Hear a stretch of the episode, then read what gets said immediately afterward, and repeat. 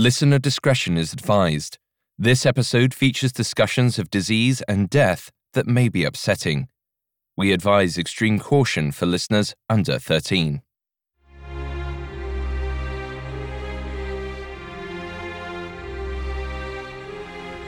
Medical discoveries of the early 20th century slowly transformed society's understanding of how disease spreads. It raised an important question Should health officials restrict individual freedoms if it's in service of the common good? It's a quandary we're still navigating today as quarantine restrictions continue to impact everyday life. But health authorities can only go so far to enforce public policy.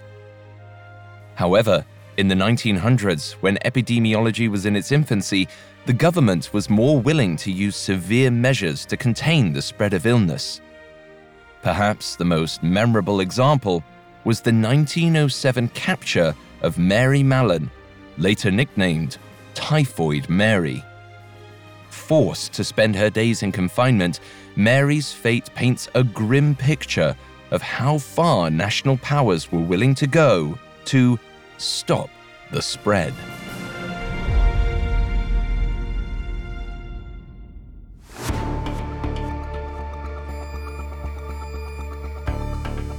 This is Medical Murders, a Spotify original from Parcast. For decades, thousands of medical students have taken the Hippocratic Oath. It boils down to do no harm. But for the rest of us, who bear our own share of responsibility for communal well being, there is no such oath. Whether we test ourselves for disease, self quarantine when contagious, or even wash our hands is entirely up to us. And in a time when the public was less informed about health, such measures were easily ignored, with lethal consequences. I'm Alastair Murden, and I'm joined by Dr. David Kipper, MD. Hello, everyone. I'm Dr. Kipper, and I'm happy to assist Alastair with some medical insight into our concluding episode of Mary Mallon, who remains infamous as Typhoid Mary, and whose story highlights the struggle we continue to have as doctors to identify and successfully treat outbreaks of infectious diseases, like typhoid in the early 20th century, and even today with the COVID pandemic that has affected so many of our lives. You can find episodes of Medical Murders and all other Spotify originals from Parcast for free on Spotify. This is our final episode on Mary Mallon, a domestic cook in the early 1900s who unknowingly infected dozens of people with typhoid. Last week, we explored the start of Mary's career, the trail of deadly outbreaks she caused, and the first investigator to cast her under suspicion. This week, we'll follow a statewide manhunt as Mary attempts to evade authorities, endangering public health under a new alias. All this and more coming up. Stay with us. It feels like we're all being told to go on this diet, take that supplement. Ozempic will give you depression, but you know what'll cure that? Weed. Or you could try to balance your hormones. At Science Versus, we're like, what the f is going on? Forget the crap online and listen to Science Versus. Just the facts. Oh, and a bunch of stupid jokes. What is a ghost's favorite fruit? Blueberries. That's Science VS. New season out on Spotify soon.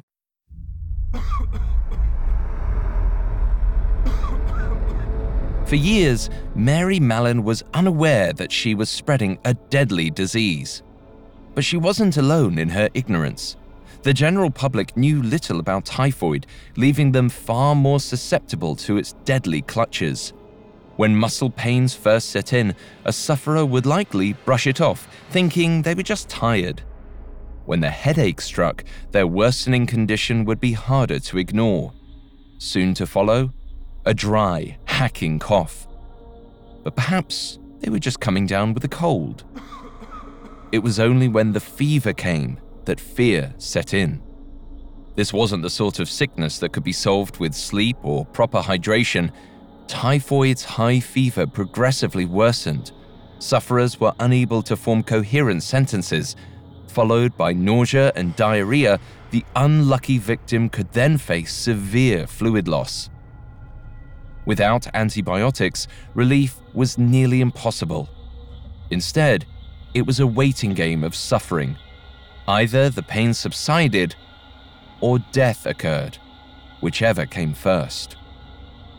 This was the terrifying experience that the Warren family braved in the summer of 1906 when typhoid raged through their household. The source was none other than their cook, 36 year old Mary Mallon. And she might have gotten away with it too, like she had after so many other similar outbreaks. But this time, 37 year old sanitation engineer Dr. Soper was on the case. And he soon connected the dots. By March of the following winter, Dr. Soper caught up with his suspect, who was now working at a new home where yet another outbreak had occurred. Unfortunately, Mary was less than cooperative when Dr. Soper confronted her. She grabbed a carving fork and chased him off the property, and it made sense that Mary was resistant to the idea. If diagnosed as a carrier, she may very well lose her job. But this was exactly what Dr. Soper wanted. Mary's continued employment was dangerous. It had resulted in at least one death so far. Left on the loose, Mary posed a huge risk to public health. But convinced as he was of Mary's contagion, he only had circumstantial evidence against her. What Dr. Soper needed now was hard proof. And so began the hot pursuit of Typhoid Mary. Shortly after their run in in March of 1907, Dr. Soper tracked down her home address. Somewhat scandalously, she shared it with a man by the name of A. Brehoff. Mary wasn't home, but Dr. Soper convinced Brehoff to show him their humble abode. It was reportedly dirty and unkempt, which only made Dr. Soper more determined to confront Mary. If she wouldn't offer up a sample to test, he at least wanted to stress the importance of hand washing to her because, from his investigations, Dr. Soper had learned that Mary had a bad habit of ignoring this sanitary precaution.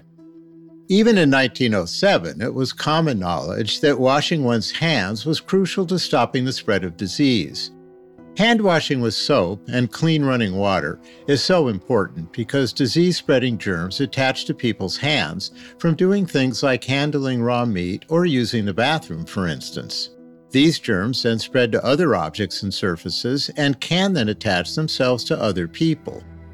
Because we subconsciously touch our eyes, noses, and mouths so much throughout the day, it's very easy to get infected or infect others in unsanitary conditions. Mary definitely could have reduced her typhoid transmission by washing her hands. On a molecular level, washing her hands with soap and water would have physically broken apart and destabilized the Salmonella typhi bacteria. Running water then would have carried the damaged and soap trapped microorganisms away down the drain. As simple as this sounds to us, Mary clearly had some trouble with the concept. The next time Dr. Soper spoke with Mary, she was again insulted and threatened. She erupted into a tirade of insults and curses. She furiously denied any connection to the disease that followed her everywhere.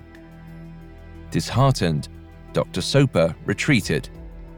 But the threat of their accusation must have loomed over Mary's head.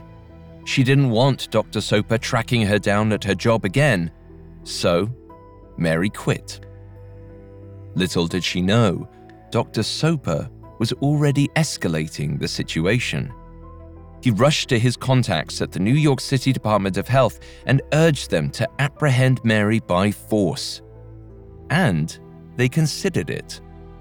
However, they decided it might be best to try sending a different typhoid inspector first, someone who might be less imposing than Dr. Soper had been, someone who could coax Mary into cooperating.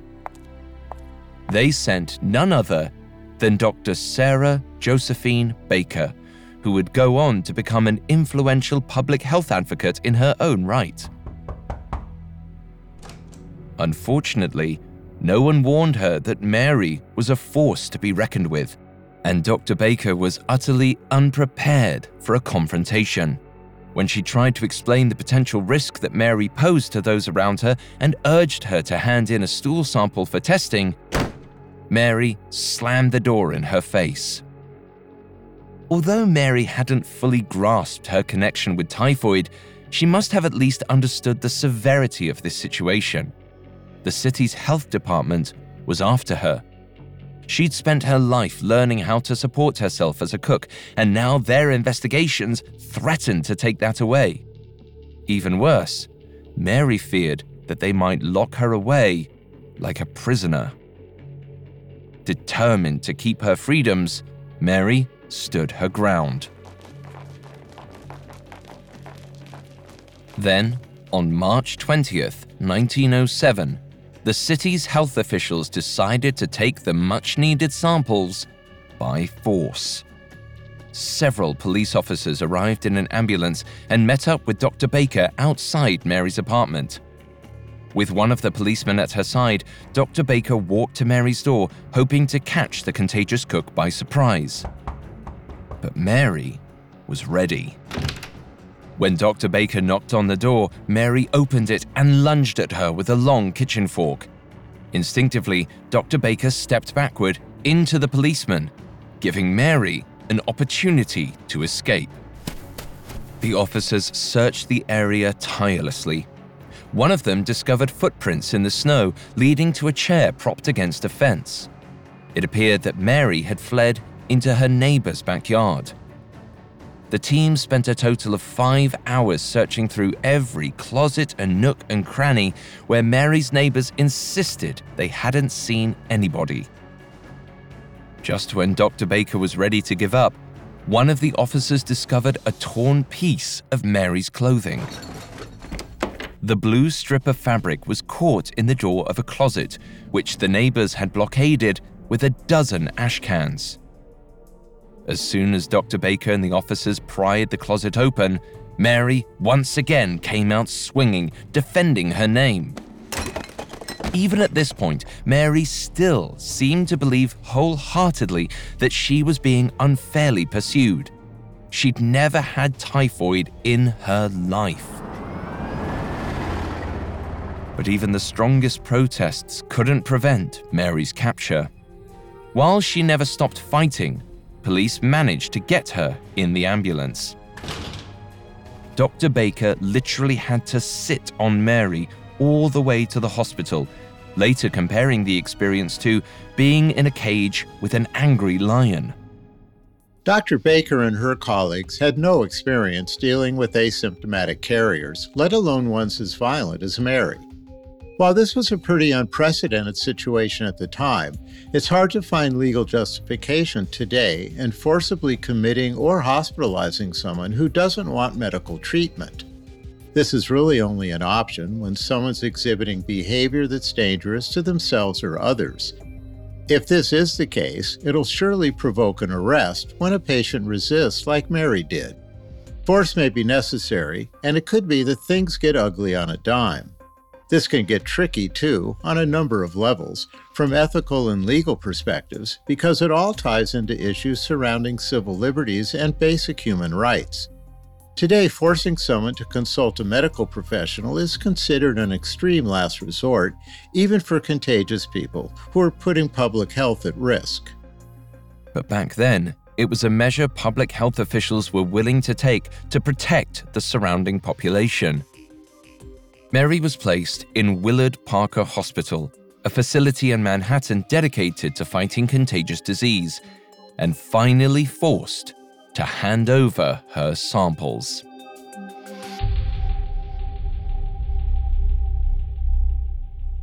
Coming up, the results of Mary's lab tests make history. Hi, I'm Christine Schieffer. And I'm Em Schultz. We're the hosts of Rituals, the new Spotify original from Parcast. If you've heard our podcast and that's why we drink, you know we are no strangers to true crime and the paranormal. We're also into the occult uh, to chat about, not to join, but you know, to to learn and educate. Every Monday on Rituals, we're journeying through mystifying stories of sorcery, alchemy, Satanism, and more, and trying to determine if the dark arts of the past impact us today. Like weather witches? Who were they? Or the Fountain of Youth? Address, please. Don't forget about werewolf trials, Em. Objection, Christine. Let's not give too much away, and instead, let's tell everyone to follow our new podcast, Rituals, free and only on Spotify.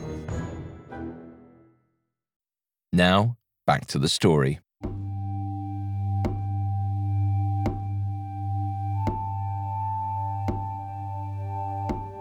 In March of 1907, 37 year old Mary Mallon was forcibly detained by public health officials.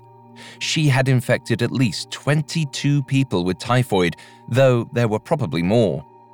Fighting every step of the way, Mary was taken to Willard Parker Hospital, where scientists finally tested her stool sample. As expected, the tests came back positive for the bacterial agent responsible for typhoid fever. It meant that even though she didn't have any symptoms of the disease, Mary had live typhoid bacteria in her intestines at the time of her capture. To prove that Mary was consistently hosting and spreading the bacteria, Mary's bowel movements were tracked over a longer time period. Three times a week for about seven months. In the meantime, public health officials puzzled over Mary's situation. She technically hadn't committed any crimes, she was no criminal. But setting her free, where she would undoubtedly continue to support herself as a cook, would just allow the spread of typhoid to continue. Ultimately, after her arrest in March 1907, authorities shipped Mary to North Brother Island in the East River close to what is now Rikers Island Jail in New York.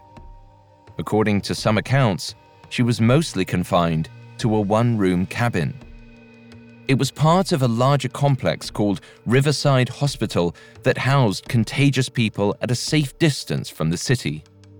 Quarantine stems back all the way to biblical ages, when people with leprosy were sent away from their societies for days on end. But the name actually comes from the Italian word quarantinario. This refers to the 40 day period during which sailors reaching Venice in plague infested ships were held at a hospital off its coast before they could enter the city. As we've seen in the contemporary world, forced quarantines are still sometimes utilized. Because of the COVID 19 pandemic, many medical systems around the globe were able to push for and establish legal quarantine mandates. For many travelers today, their destinations may require a legally sanctioned period of isolation. If they break a given quarantine law, they can then expect penalties like fines or imprisonment. It can be rough and unpleasant to sequester from others, as we well know from the past couple of years, but quarantine works. Its extensive history affirms its effectiveness in regard to mitigating the transmission of illness. Now, the room on North Brother Island might seem like an upgrade from her squalid apartment in Manhattan, since Mary's food and living expenses were covered by the city.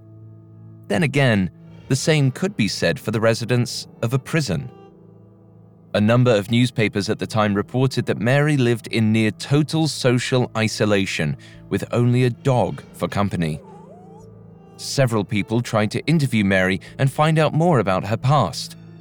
None of these attempts fared much better than Dr. Soper's. Mary always refused to speak about her early life, leaving much of it a mystery. But after those several months of testing her samples, scientists had solved a far more pressing riddle. The majority of her samples contained live typhoid bacteria, indicating beyond a shadow of a doubt that Mary Mallon was an asymptomatic carrier of typhoid fever and probably would be for the rest of her life. Although some asymptomatic carriers had already been reported in Europe, Mary Mallon was the first healthy carrier of the pathogen to be discovered in the United States. The controlled testing involved here provided the global scientific community with a much deeper understanding and appreciation of people like her. The revelations about her health status allowed New York City health officials to identify more asymptomatic carriers, which surely helped prevent some disease spread and save some lives. These findings also furthered the general understanding of Salmonella typhi and typhoid fever as an illness, which helped fuel immunization development and the later antibiotic treatment that emerged around 1948. Clearly, studying asymptomatic carriers is very useful when it comes to fighting against the spread of infection for a number of reasons. The definitive discovery of Mary's condition was, to say the least, a scientific feat. Realizing that asymptomatic carriers like Mary could be an extreme hazard to the public, the New York Department of Health immediately began searching for others. They also had to figure out a way to deal with them. To help organize their response, scientists and doctors gathered at a medical symposium in June 1908. The name Typhoid Mary is thought to have originated during these discussions, and the term soon found its way into a medical textbook. Just like that, Mary Mallon was saddled with the unflattering moniker, permanently linking her identity to death and disease. According to Mary, the resulting stress caused her to develop a serious eye twitch. But because she was quarantined, no eye doctor would tend to her. Soon, her eyelid became paralyzed. Psychosomatic symptoms sometimes present in patients experiencing a great deal of stress, anxiety, depression, and other psychological traumas. Some commonly reported examples are brain fog, constipation, and sweaty palms. Psychosomatic symptoms are really the result of a mind body collision where emotional stress prompts the production of fight or flight hormones like cortisol and adrenaline. This bodily response can even weaken the immune system and deplete levels of serotonin, a calming neurochemical that helps stabilize mood. Because everyone's biochemical makeup is unique, some of us have overly active stress reactions, and those that do may be at a higher risk for developing psychosomatic issues. In relation to Mary, the eye twitching she was experiencing is pretty common.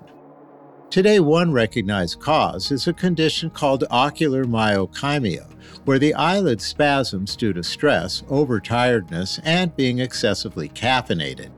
Whatever was going on with Mary, it was likely due to her mentally taxing situation. Fortunately, her condition stopped after about six months, but it would be much longer before her overall situation improved. While staff at the island's hospital hadn't tended to her eye, they did attempt to eradicate the typhoid from her system once and for all. She was prescribed a volley of medicines, which didn't work and sometimes made her feel ill. They proposed a new option. Doctors suspected that Mary's typhoid bacteria was lodged in her gallbladder. They wanted to remove it. A permanent fix, the surgery may have seemed promising to some, but Mary was unwilling. The gallbladder is a small organ nested between the liver and pancreas that releases bile into the small intestine to help with digestion.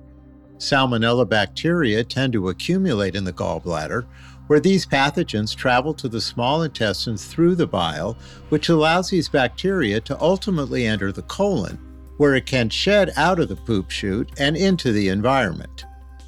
Removal of the gallbladder, or a cholecystectomy, remains a common treatment for chronic carriers of typhoid, but it doesn't completely eradicate these bacteria. Typhoid can unfortunately live in multiple organs, and its presence in any one organ indicates a systemic infection. Today, with advanced laparoscopic technology, removing the gallbladder is a relatively safe operation. There are, of course, risks like bleeding, bile leakage, and infection, but they pale in comparison to the dangers of removing the gallbladder during Mary Mallon's day. Mary hadn't even consented to collecting a stool sample, so it's likely that she vehemently opposed the suggestion to have an organ removed. When a nurse tried to reason with Mary, wouldn't it be better for her to risk the surgery than remain on the island? Mary simply said No. Some sources say she even believed the operation was a plot to have her discreetly killed. Perhaps driven by paranoia, after two years of isolation, Mary began to fantasize about a way off North Brother Island. And by July 1909, 39 year old Mary had taken action. She attempted to sue for her release on the grounds that her quarantine was inhumane. She also argued that some of her regular stool samples didn't test positive for typhoid. In her mind, this undercut everything the doctors said. Testing for diseases can sometimes be unreliable, and this is certainly the case for analyzing stool samples. Stool specimens are particularly difficult to analyze because the microorganisms living within them die very quickly once they leave the colon, so they aren't easy to culture. It's also important to consider all of this in a historical context, given that scientific technique and laboratory handling was far less sophisticated than what it is today. The fact that several of Mary's movements hadn't tested positive for typhoid didn't confirm she wasn't a carrier. Several negative screenings were meaningless, given the many that consistently came back positive. And the judge presiding over her pending lawsuit seemed to agree. He saw her as a danger to the public's health, and her case was quickly dismissed. However, the verdict did help Mary in a rather unexpected way. It finally drew attention to her case, bringing her sympathy from the press and the public. In spring of 1909, 39 year old Mary was interviewed by the New York American newspaper. The shocking and tragic portrait she painted of her life in isolation led to more articles, all sympathizing with her plight. Her life had been stolen away Many people were frightened by that possibility, even if the Public Health Board had their reasons. In response to the outcry, health officials gave their account of events, sometimes vilifying Mary in an attempt to gain support for their side. The name Typhoid Mary was popularized, playing into stigma and fears about the disease. Still, Mary maintained support. She was a working class hero, subjected to the whims of a vast, intangible medical system that had wrongfully imprisoned her. And in the wake of such widespread attention, Mary received another chance at freedom thanks to a change in leadership within the New York City Department of Health. Dr. Ernst Lederle had just been appointed as the city's health commissioner. With extensive experience in New York's healthcare department, he was trusted in his belief that the handling of Mary's case was inexcusable. By now, New York City health officials had discovered dozens of other typhoid carriers. Almost all of them had been released and left to fend for themselves, though still periodically monitored. The only difference between them and Mary was that Mary had been discovered first.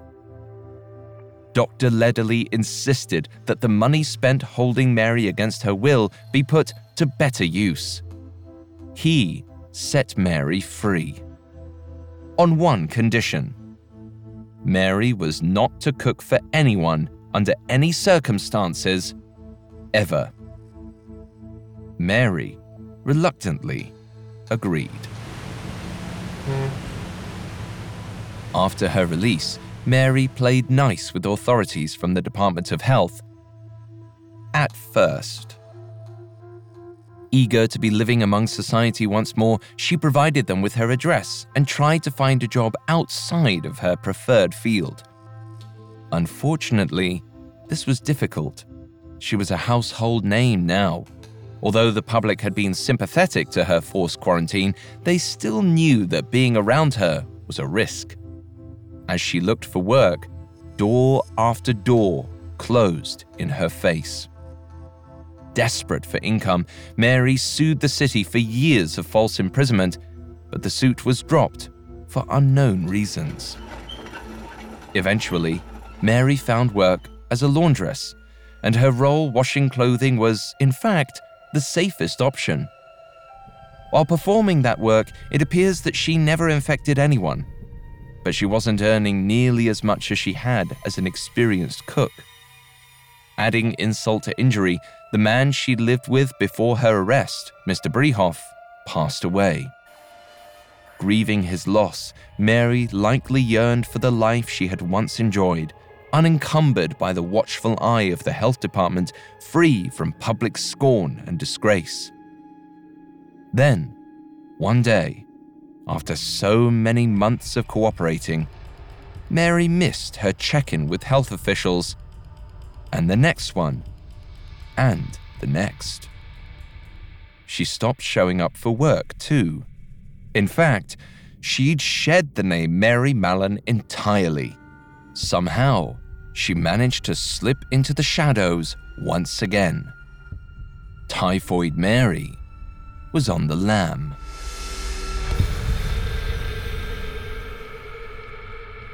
Coming up, Mary finds gainful employment in the worst place imaginable.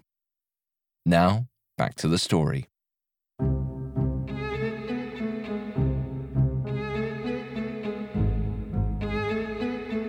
After her release in 1910, 40 year old Mary Mallon was cooperating with public health officials. She reported to them about her employment as a laundress and kept them posted on her whereabouts. But by 1912, she seemed to disappear. No one knows what exactly Mary was up to in her early years as a fugitive. We do know that she went by various names to stay under the radar. Among them was the alias Mary Brown. It's also clear that she stayed close to New York City, possibly venturing into New Jersey as well. Maybe she felt it would be harder for her to be traced in a metropolis where typhoid was common. And she might have been right. So far, the health department hadn't been able to track her down. Then again, it seems officials were more worried about keeping her escape under wraps so as not to elicit public criticisms. And eventually, while hidden in plain sight, Mary built up the courage to start cooking once again. In October of 1914, 45 year old Mary took a post in the kitchen of Sloane Maternity Hospital in Manhattan. Going by the name Mrs. Brown, she was finally back to the work she loved. But even with a new name, old problems came calling. In January of 1915, less than a year after she was hired, a massive outbreak of typhoid fever struck the hospital. 25 people fell ill, more than any other known outbreak connected to Mary. Even worse, two people died battling infection. Such a massive outbreak became priority number one for the New York City Health Department, and according to an account from Dr. George Soper, he was soon called to the scene. Dr. Soper gathered background information on the kitchen staff. When the supervisor mentioned a Mrs. Brown, the name caught Dr. Soper's attention. Mary had already left for the day, but the supervisor provided Dr. Soper with a sample of her handwriting. He recognized it immediately. Mary Mallon had struck once again. Dr. Soper brought his discovery to the Department of Health. Strangely, Mary kept working at Sloane Maternity Hospital even as the crisis was under active investigation. It's a testament to her unshakable belief in her innocence. But the fact that the hospital allowed her to continue working, however, remains in question. Again, Alastair, these two episodes have relevance today as COVID 19 continues to affect staffing at hospitals. Normally, hospital employees suspected of carrying illnesses are banned from coming into work, but because of such unprecedented and widespread staffing shortages, things are no longer so black and white.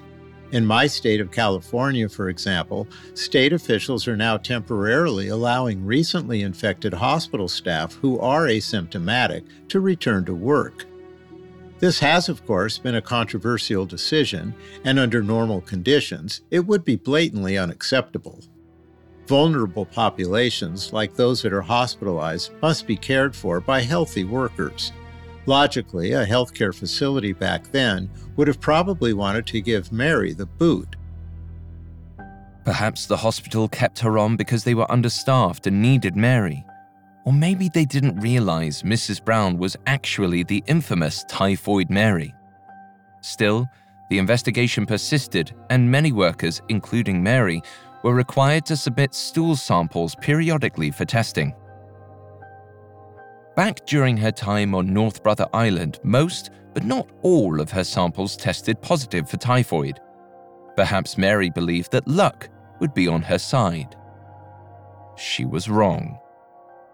One day in March 1915, Mary returned to her home to find it surrounded by police officers ready for another drawn out confrontation.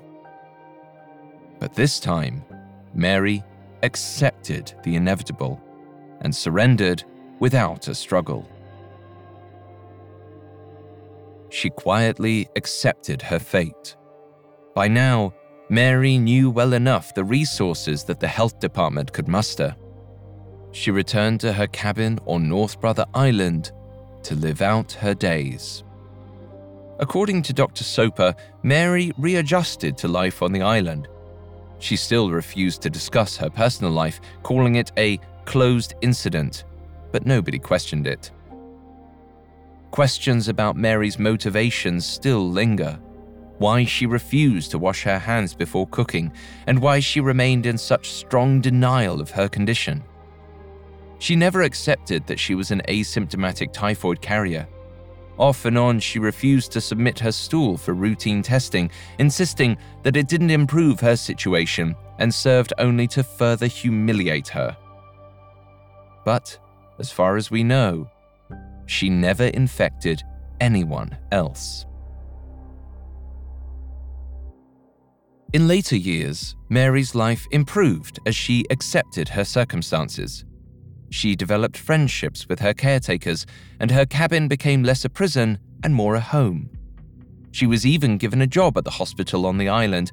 Paradoxically, she was entrusted to clean and maintain some of its laboratory equipment. Mary was also allowed to return to the mainland in 1918 to buy supplies and amenities for herself and cabin. After a few of these trips, Mary proved that she would dependably return to the island and her cabin. Her days of running were over. 14 years passed in this way by all accounts, Mary eventually found as much satisfaction in her laboratory work as she had in cooking, and begrudgingly accepted her life in her small, one room cabin, which she had decorated and improved as much as she could. Then, sometime in early December 1932, 63 year old Mary suffered a stroke and collapsed on the floor of her cabin. No one knows how long she laid there before her supervisor realized she was late to work and went to check on her. Once found, Mary received a tragic diagnosis. She was permanently paralyzed and would be bedridden for the rest of her life. Because of typhoid's effect on the body, it's possible that a patient could eventually develop comorbidities that could lead to a stroke and subsequent paralysis. Although it seems Mary never had symptoms of the disease, it's possible that the underlying bacteria compromised her overall health.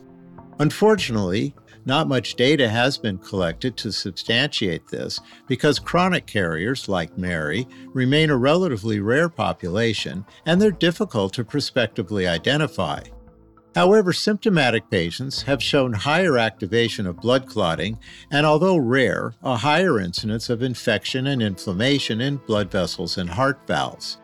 We can't say for sure, but it's conceivable that her condition may have, in some roundabout way, contributed to her stroke. Her lack of mobility may have also expedited her death.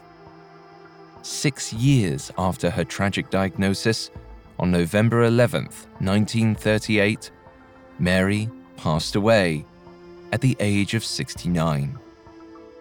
By the time of her death, Mary Mallon had infected at least 51 people, leading to three reported fatalities. The last two had stemmed from the hospital outbreak.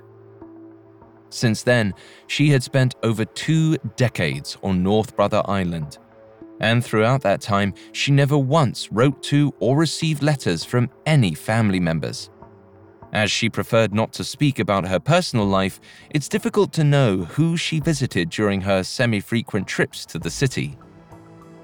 But in his own way, Dr. Soper made sure that the legacy of Typhoid Mary would be remembered, sparing the woman no sympathy in his recollections.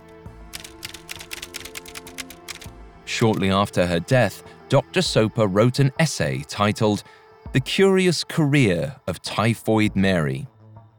He described his findings about Mary's work, her arrest, release, and rearrest, and pulled no punches with his language. He called attention to Mary's weight and so called masculine character, including many embarrassing details that the fastidiously private woman would have most likely preferred to have taken to her grave. This is the narrative of Typhoid Mary that most know today. That of a belligerent, prideful woman who cared more for her career than the lives of those around her. However, even Dr. Soper admitted that Mary's final toll of confirmed infections and fatalities was not particularly large for an asymptomatic carrier. Whether Mary's reputation is totally earned or not, her actions led to at least three deaths, probably more. Diseases like typhoid and COVID 19, for that matter, rely on asymptomatic carriers for their survival. This is because these individuals create a higher spread of the disease and in a strangely natural and covert way. The danger here is that the more an infection is able to spread, the more a virus or bacteria is able to replicate and reproduce. Ultimately, the more prevalent these microorganisms become in the environment, the more likely they are to mutate, which greatly impacts our ability to treat and contain their associated illnesses. Mary's story is as tragic as it is frustrating. I think we can all relate to being fed up with infectious diseases at this point. While Mary may have been stubborn and difficult to deal with, one has to believe that health officials could have pursued other means of educating her before thrusting force upon her. While she may have been poorly educated, it seems like a greater and more careful effort could have been employed here. It would have been in everyone's best interest for the health department to work with Mary rather than alienate her. Lives would have been saved, that's for sure. After she died in infamy, Dr. George Soper lived on for another decade, seemingly content with his contributions to the field of sanitary engineering. Dr. Sarah Josephine Baker, who had aided in the arrest and treatment of Mary, was named New York City's first director of the Bureau of Child Hygiene. She spent the rest of her days fighting to protect the lives of newborns and infants. Thanks in part to the efforts of Dr. Soper and Dr. Baker, as well as the implementation of a safe and effective vaccine, the infection and death rates for typhoid plummeted during the first half of the 20th century. There were 639 deaths from the disease in New York City in 1906. The year after Mary died, there were only 45 in the whole state of New York. Today, Mary's cabin and the hospital where she worked have been reclaimed by nature, and North Brother Island is inaccessible to the public. But the cautionary tale of typhoid Mary Mallon still resonates today as we face new and unprecedented public health hazards. The phrase Typhoid Mary is now shorthand for those who knowingly or unknowingly spread disease and misfortune. Whether it's an issue of access, choice, ignorance, or denial, innocent lives are always at stake when proper medical precautions are disregarded. And while Mary may not have been free in her final decades, it seems she found peace in her island of isolation, no longer a risk to public health.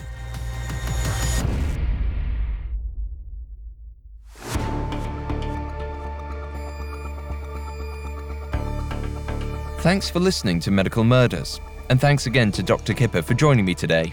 Thank you very much, Alastair. For more information on Mary Mallon, among the many sources we used, we found Typhoid Mary, Captive to the Public's Health by Judith Walzer Leavitt, extremely helpful to our research. You can find all episodes of Medical Murders and all other Spotify originals from Parcast for free on Spotify. We'll see you next time.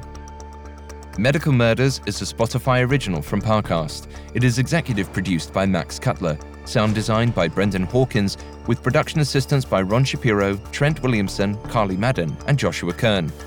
This episode of Medical Murders was written by Eric Standke, with writing assistance by Lauren DeLille, fact checking by Bennett Logan, and research by Chelsea Wood. Medical Murders stars Dr. David Kipper and Alastair Murden.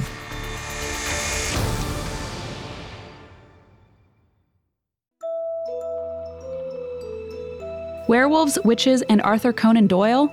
Oh my! Sounds like fascinating topics to discuss on our new show, Rituals, Christine. You know what, Em? It sure does. Every Monday on Rituals, join us as we explore the evolution of spiritualism and the occult through stories, practices, and the impact on modern culture. If you've heard our podcast and that's why we drink, this is the perfect pairing for you. And if you haven't, go give us a try. Follow our Spotify original from Parcast, Rituals. Listen free only on Spotify.